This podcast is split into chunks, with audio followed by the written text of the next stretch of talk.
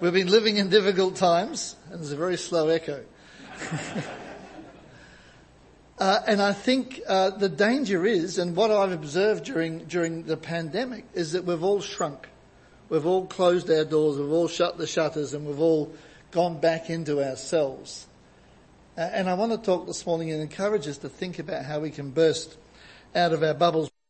We all live in a bubble where we have a community, a family, a home, a place we live, a community we work with, a, maybe a workplace, group of friends, and that's our bubble. And I think that God wants us as Christians to expand our bubbles, to keep seeking to do more. I had a very well-meaning Christian friend. He said, Richard, are you going to get the jab? And I said, yes, well, of course. He said, well, you know it's dangerous, you know. I said, yes, it's very dangerous. and he said, why are you getting it? I said, so I can travel and do my job and do what God's called me to. He said, oh, well, you know that once you've had it, you'll only have five years to live. I said, well, that's fine. So I'll just make the next five years count. Oh, no, no. He said, it won't be five years that you'll be well. He said, you'll start to get sick after two and a half years and then you'll only have two and a half year more years. Oh, well, that's fine as far as I'm concerned. I'll make the next two and a half years count then. We need to burst out of our bubbles. We need to think uh, bigger. We need to think about what God wants to do in us, first of all, and then through us. I often think about what I call our circle of concern and our circle of influence. Our circle of concern and our circle of influence. We all have quite a big circle of concern. Oh, they've changed the Prime Minister again in the UK. Oh, the war in the Ukraine. Oh, you know, the flooding here and this happening there and that's happening in that part of the world. That's our circle of concern. We're concerned about our world. But, but all of us have also a circle of influence. Our circle of influence is the people that God has placed in our lives who we meet with on a reasonably regular basis that we have interaction with. And that's our circle of influence. We can't influence what Putin's going to do in the Ukraine. Well, at least I can't. Maybe you can, but I can't. But we can influence the people that we buy our groceries from. We can influence the people that are our next door neighbours. We can influence those in our families and in our communities, our workplaces. And I think that God wants us to be effective in the uh, area where we have influence. My circle of influence is perhaps a little wider than some uh, because of the work that I do. And, and that's such a privilege to have a wide circle of influence where people might know of the work of Entrust uh, and know of the things that we do. It doesn't mean that I'm special or important. It just means that I have more responsibility. And you know, in my recent trip to the Congo, I was on an island called Ijwi. Now, the Congo is a forgotten country in Africa. It's one of the most challenging places on the planet. It's a do not travel zone from the Department of Foreign Affairs and Trade. Uh, but we went anyway because there was a need there. And we went to this island. The only way you could get there was by canoe. And we're on this big island and we couldn't drive around the island because you'd had to spend two hours on the back of a motorbike and my back, like yours, may not have survived the rough roads and having someone, if I'm on a motorbike, I want to be the one holding the handlebars. so we used this 30 foot long wooden canoe and we drove up the, we motored up the side of this island to get to a village, uh, several villages actually, where the Entrust Foundation had funded this, the uh, supply of clean water to 18,000 people. They were previously taking it out of the lake and the lake's full of minerals and it's full of E. coli and people were getting sick and getting cholera and typhoid from the water in the lake.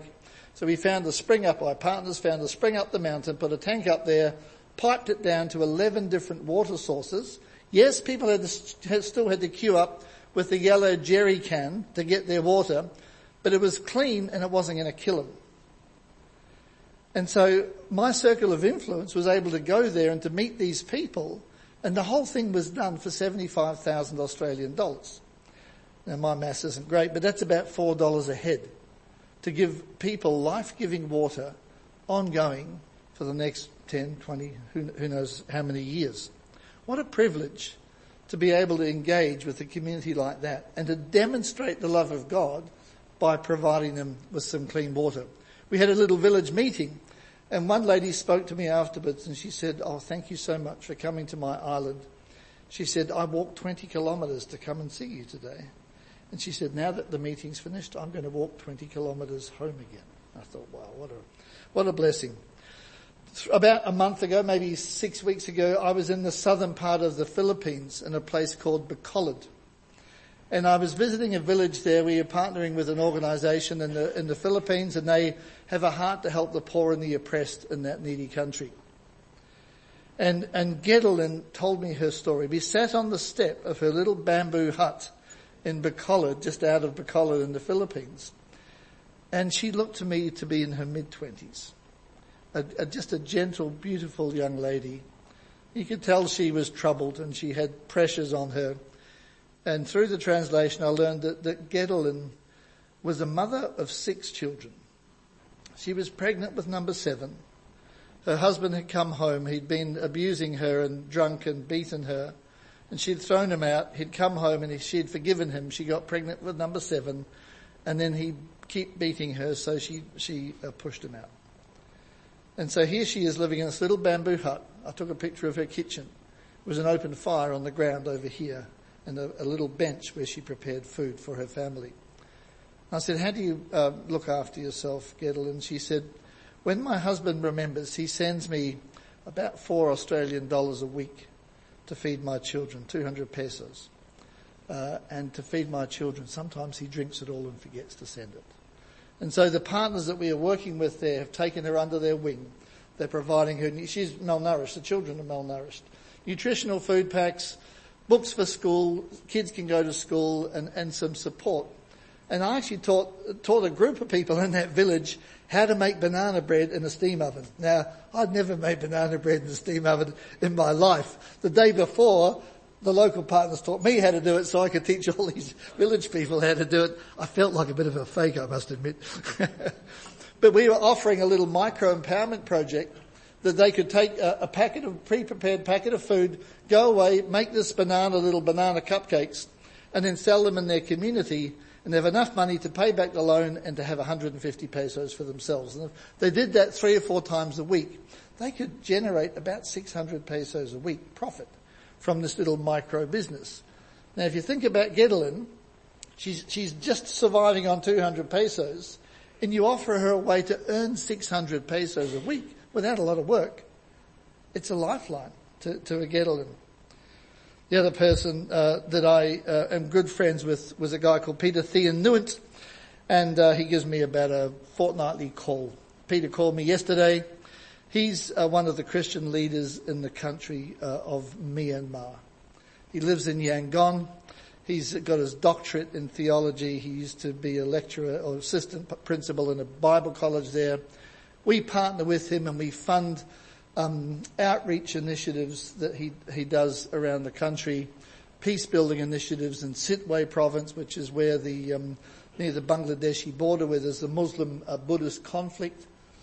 Pete said to me, Richard, he said, we, we uh, got these soccer teams together uh, with the money you sent. And he said, we got six Muslims and five Buddhists, and then we got five Muslims and six Buddhists on the other side. And we put them in teams together and they played soccer. He said, and they got along really well. And they started to build trust and relationship with each other. And he said, no, uh, the UN heard about it and came to have a look. Because they've spent millions of dollars trying to do peace building and they got making no progress. They wanted to come and find out what we're doing because they wanted to, to learn from us about how to fix the problem and how to address the problem. But Pete spoke to me yesterday for 20 minutes from Yangon. Said, Richard, he said, things are getting really bad here. They've been bad for 12 months, but they're really bad now. He said, uh, we can't go out past 7 p.m. He said, the soldiers and the police are on the streets. They will test you, they'll check you, they'll make you empty your pockets. If you've got any money on you, they'll take it from you. He said, half the time they're all drunk. He said, it's just mayhem here. And he said, uh, we understand that you might be coming to visit us. He said, can we just hold that thought and can we revisit it in February? I said, do you want me? I'm happy to come, happy not to come. It's really up to you. we he said, your coming could actually put us in physical danger.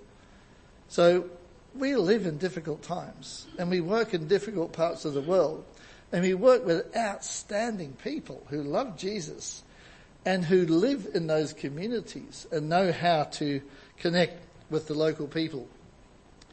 If we claim to be Christian, uh, we are follow- and followers of Jesus, uh, we have to read the Bible and get the instructions that He's given us. That's, uh, that's our um, SOP, our standard operating procedures. If you if you work in a manufacturing business, you know what an SOP is. And I was just doing a little bit of research. You know, there are 209 verses in the Bible that mention the word wisdom.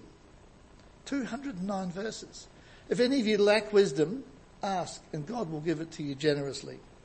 There are 175 verses in the Bible that talk about the poor. There are 111 verses that talk about money and riches. There are 96 verses that mention widows, and we do a lot of work helping support widows. 55 verses in the Bible that talk about the needy, and 48 verses in the Bible that mention the oppressed. Thinking about those statistics, do you think God has a concern for the poor and the needy and the widows and the orphans and the oppressed? I would say yes, he definitely does. Turn with me in James chapter 1 and verse 22 if you've got your Bibles or I can read it to you. Do not merely listen to the word and so deceive yourself. Do what it says. It's really simple. James is so simple that even I can understand it. Those who consider themselves religious and yet do not keep a tight rein on their tongues deceive themselves and their religion is worthless. Religion that God our Father accepts is pure and faultless, uh, uh, accepts as pure and faultless as this. To look after the orphans and the widows in their distress and to keep oneself from being polluted from the world. And then Proverbs 31 verse 8 it says, speak up for those who cannot speak for themselves. That's what I'm trying to do this morning. For the rights of all who are destitute. Speak up, judge fairly, defend the rights of the poor and the needy. As Christians, if we say we follow Jesus, God gives us wisdom. The Bible's full of it. There are so many scriptures that refer to our responsibility to look after those that can't look after themselves. Paul uh, uh, uh, is instructing, or um, actually, um, James is instructing us in, in that passage in James to, to do some really, really simple things. Five things. Listen, act, watch our tongues, look after the vulnerable, and don't be polluted by the world. That's really simple, isn't it? Listen to what God is saying to us, act on what God is telling us, be careful of our tongues, because we can do a lot of damage with our tongues. Look after the vulnerable and don't be polluted by the world and the culture in which we live. And that last one is increasingly difficult in the society that God has placed us. I see a, a big divide. It's here and it's going to get wider between those who follow Jesus and follow the teachings of the scriptures and those who nominally say they're Christian, but oh, you know, we can, we can compromise on these 50 things. In Africa, when I was there talking to African, I talked to the Bishop of Bukavu, and we had a discussion about where the Western Church is going, and what's happening with the Western Church, and have they lost the plot? They seem to be, you know, going very, very liberal in their thinking and their understanding because they want to embrace the culture in which they live without looking at the scriptures and seeing what the Bible says. And it's going to be increasingly politically incorrect to stand up to be a Christian in this world. That's my view. But I think one of the keys that makes it possible to do all these things is a word that we don't always love. The word is generosity. Generosity is something that will enable us to listen, to act, to watch our tongue, to look after the vulnerable, and not be polluted by the world. Women are great givers. Uh, I work uh, in part of my job with a lot of uh, a number of high capacity families, high capacity business people, ultra high net worth is another description. I was just in Switzerland um, in June with Julie uh, at a conference for a little bank, a private bank that we represent in Australia to move money around the world to Christian organisations cost effectively. And at that, uh, at that uh, conference in Switzerland, I was having breakfast with a guy called David Wills. He started up the National Christian Foundation of America. And I said, David, how's your year been? He said, we had a good year, Richard. He said, the government in America changed the rules on tax deductible giving. He said, we got in $3.4 billion this year. I said, excuse me? Is that got a B on the end of it or is it an M? Is it million or billion? No, no, it was billion. And I said, that's a good year. in anyone's book. I said, but tell me something. How much did you actually give away? Oh, he said, we had a good year. We managed, to distribute $1.8 billion in the last 12 months. So the thing that that taught me was that God is not short of money. God's not, there's plenty of money. There's money sloshing around everywhere. It's in the pockets of people like me and you. It's wrapped up in real estate. It's wrapped up in a superannuation fund. It's wrapped up in wages or savings accounts. God is not short of money. He's just short of people that want to be generous with it. We've got the assets and the National Christian Foundation of America is an organization that enables people to give and then move it out through their, through them. We have the same thing with Entrust. We've set up a structure where people can give money to us when, when it comes in a lump sum. Like we can sit on it on their behalf and then we can distribute it to wherever they want it to go as long as it meets tax compliance. Women are great givers and often the women tug on the, the uh, sleeve of their husbands or their partners and say, you know what, we need to help this person. We need to give here. I, I really want to help this one. And the men go, oh you're right, so here, send the money. They, the men might do the transfer, but the women have the heart to help. Proverbs 31 talks about the wife of noble character. I'm sure all of the women I'm looking at, even if you're not wives, I'm sure you represent the noble character that uh, that um, Solomon talks about when he wrote Psalm uh, Proverbs 31. She opens her hand to the poor and reaches out her hands to the needy. God has given us uh, opportunity. God has given us uh, um, the means, and God has given us the the way we can transact to do just that. It might be making a meal for our neighbour and taking it in there. We have a Vietnamese neighbour in the uh, unit in the front of our place. Um, and we've been uh, sharing uh, with her and got to know her and Julie's done a great job getting to know her. She has an autistic son and one day I heard when we first moved in I heard her, son, her and her son having a fight about cutting the grass. And the son, because he's autistic, was getting angry and starting to shout and yell. I walked down the drive and said, let me cut the grass. And so for the last six years I've cut his grass lawn and loved doing it and spent a bit of time. We'd been away three weeks, got back and thought, oh, here's grass is about this long. As we're backing out the drive today, Julie said, you better cut his grass in the next couple of days. So we serve her by mowing her, mowing her lawn. She's a Buddhist. She's Vietnamese. And we say, you must come to church with us. We must come and celebrate Christmas. And she comes into our home and Julie was teaching her some English and letting her practice some English. But whenever I cut his lawn, we get a knock on the door within 24 hours and she's got a, a, a, uh, a curry or some fried noodles or something for us. And so she is serving us as we serve her. What a blessing to be in a relationship like that. I want to just wrap up in the last five minutes to give you very quickly six core principles about generosity. It's just a heads, I could probably speak, preach a sermon on each one of these, but I just want to give us a bit of an overview. So where are we going? We need to burst out of our bubble. We need to recognize that God has given us a set of instructions. A lot of those instructions relate to helping the poor and the needy and the oppressed and those that can't help themselves. We have the means and the capacity and the opportunity. And these are six core principles about why we should be generous. First of all, giving is a heart issue. Where your treasure is, there your heart will be also. Matthew 6, 21. So, so generosity is a matter of the heart. The things that we focus on, the things we spend our money on, the things that we hold as dear and important, that's probably where our heart is.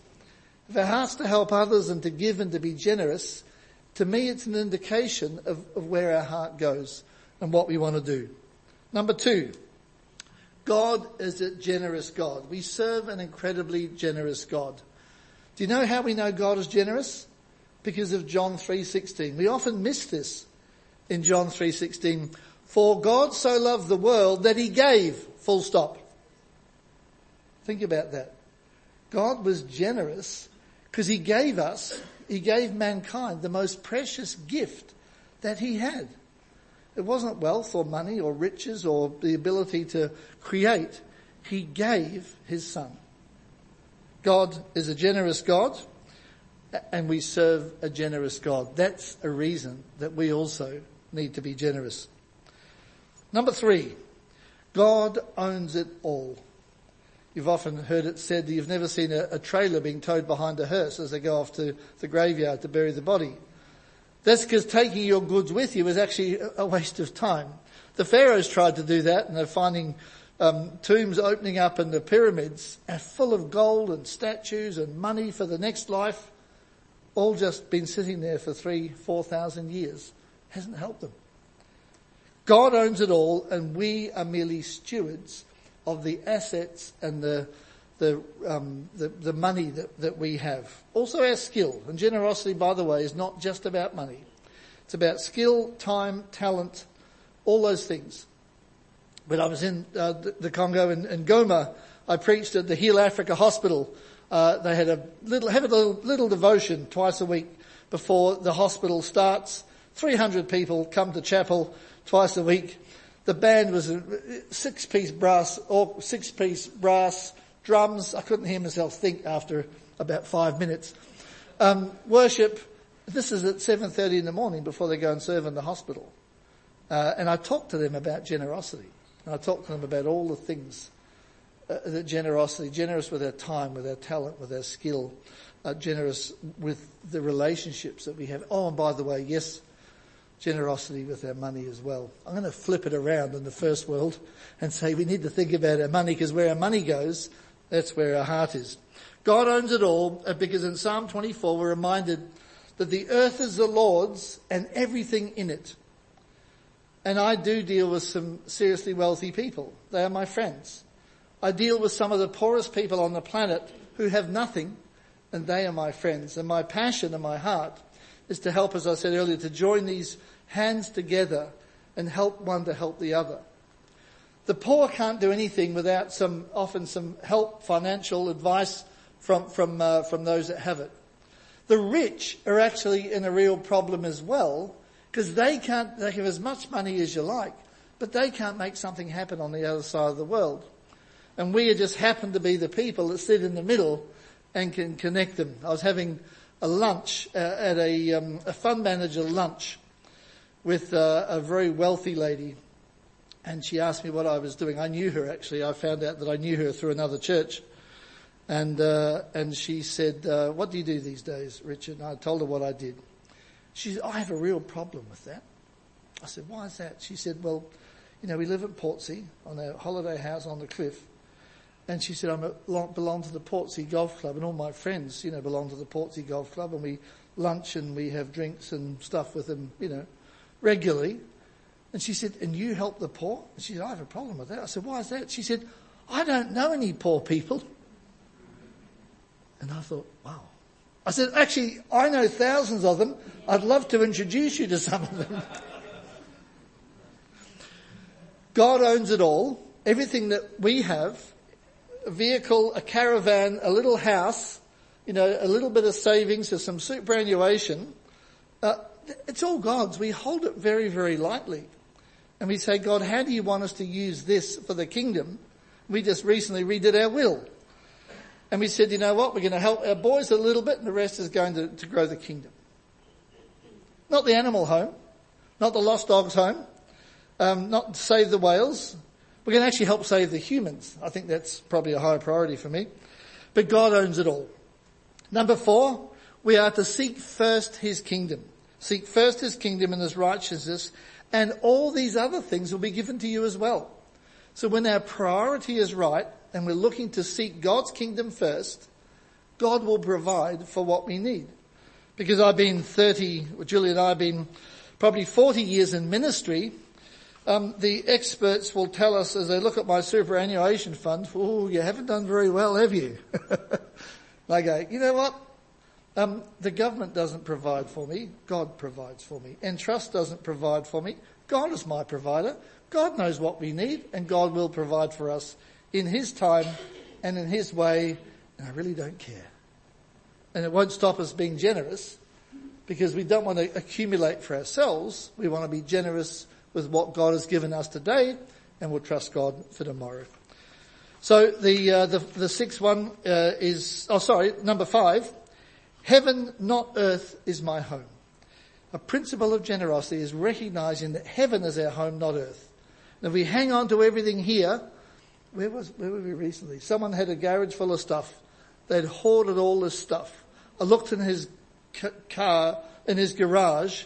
He had an E-type Jag in the bottom and he had a, on a, a lifter, a, a beautiful Austin Healey Sprite sports car. And he said, Richard, you know Jesus is coming back soon. I said, well, you better sell those two cars and you better put the money into the kingdom because you won't be able to do it after you've gone. And he went, oh, I hadn't thought of it like that. $300,000 wrapped up in two cars. Now, I'm not judging him on that, but I'm saying let's look at the assets and let's see how we can use them for the kingdom today.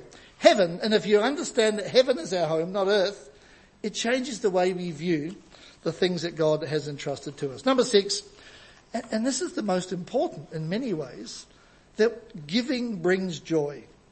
Giving gives us joy. Remembering the words of the Lord Jesus himself said, it is more blessed to give than to receive. I find it really hard to receive. I do. Far rather give. But we know that when we're helping people that can't help themselves, it brings God joy, but it brings us joy. Let's burst, our, let's burst out of our bubbles by giving more thought and attention to those outside of our own little world. We're all stewards of God-given resources and we're all asked, we'll, we'll all be asked to give an account of what we did with the assets that we held. I had a lunch with one guy a few years ago now. I said, how much do you think is enough?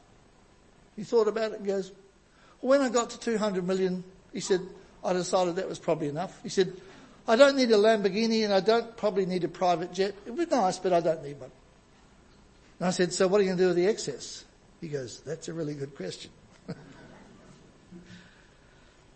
Proverbs 14:31 Whoever oppresses the poor shows contempt for their maker but whoever is kind to the needy honors God. Do we want to honor God? I do.